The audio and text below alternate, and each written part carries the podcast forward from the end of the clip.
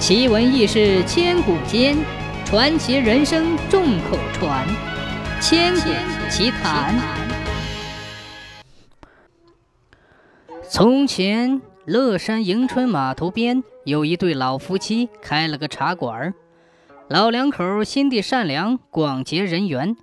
只是茶馆坐落在江边，加上门窗又坏，一到冬天，北风呼呼地刮进来，吹的人直打哆嗦。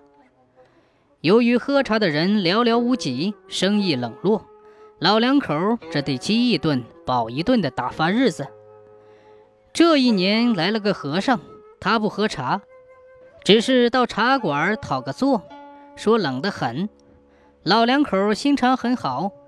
专门烧盆大火给和尚烤，到关门的时候，和尚才起身，也不告辞，直往河边走。一次，和尚正要离开，老爷子憋不住了，拉住和尚问：“师傅，这么晚了，你这是要回哪里去呀？”老和尚不说话，用手指了指河对面的凌云山。老大娘一吃惊，说。这夜晚上黑黢黢的，又收了度，师傅怎么过去呀？老和尚说：“出家人自有办法。”就飘然而去。第二晚，和尚又来了，他拿了一张纸，纸上画了个“一”字。他对老两口说：“施主，我这里要外出了，多谢你们的照顾。贫僧为你们写了幅中堂。”你们就挂在这堂屋吧，保你们不再受冻了。和尚走了之后，老两口半信半疑的将那个“一”字挂在堂屋。说也奇怪，当晚就不冷了。熄了灯，墙上那个“一”字成了一根火棍，发光还发热。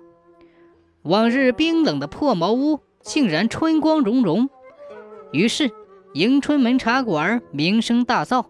连川戏坐唱班子也搬到这里了，一时间茶客满座，老两口生意兴旺。到了数九寒天，特别冷，一连几天下了几场大雪，岷江河结了冰，行人可以从冰上走过河去。加州知县冻得白天不敢在公堂上，夜晚盖上三床大棉被，还是冷得发抖。他老婆对他说：“河边一家老两口开了茶馆，得了一件宝物，挂在墙上发光发热，温暖如阳。你身为父母官，何不叫他们送来孝敬孝敬，让老娘也沾沾光？”知县最怕老婆，听了哪敢不从？第二天一早就带了一班衙役到了迎春门茶馆。他对墙上那个“一”字看了半天，对老两口说。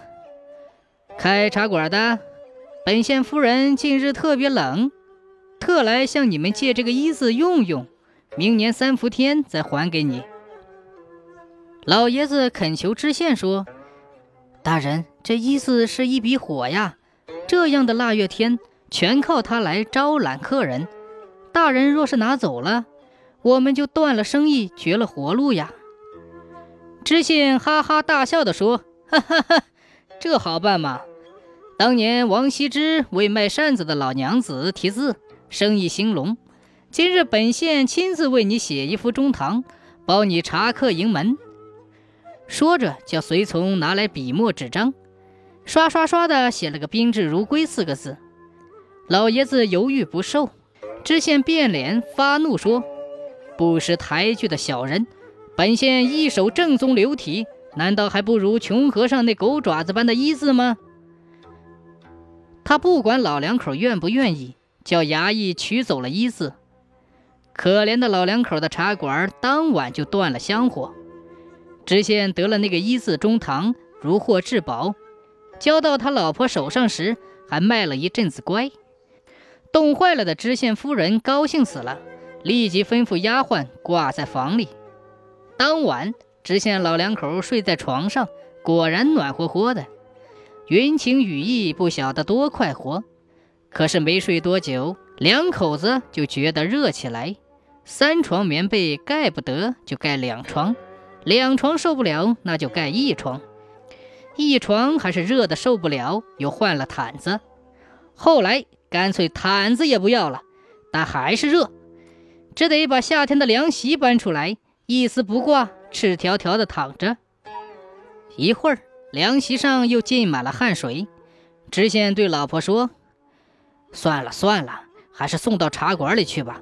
看来我们没有福气销售这笔火。”知县老婆看那衣子红闪闪的，可爱的很，怎舍得拿走？忙说：“死鬼，你受不了，我受得了啊！热一点总比冻死的好。快拿扇子给老娘扇扇，凉快凉快。”知县没有办法。只得找了两把大团扇，各自一把，你一扇，我一扇，扇个不停。扇着扇着，知县的老婆竟一下子把那个红彤彤的衣子扇燃了。轰的一声，火苗子冲起一丈多高，一眨眼的功夫，烟火满屋，燃起了熊熊大火。这一下子可吓昏了知县两口子，连滚带爬的窜下床，连裤子都来不及穿。火神就封了他的门。知县是个贪官，不得人心。衙门起火，百姓们都袖手旁观。他们看见一条火龙冲出火海，向凌云山飞了去。第二天，人们在瓦砾中找到一对男女，已经烧焦了。第三天下午，和尚来到了迎春门茶馆，又送了一副衣字给了老两口。从此。再也没有人敢向老两口再索取这一笔火了。人们议论纷纷，说那老和尚一定是凌云山的大佛爷。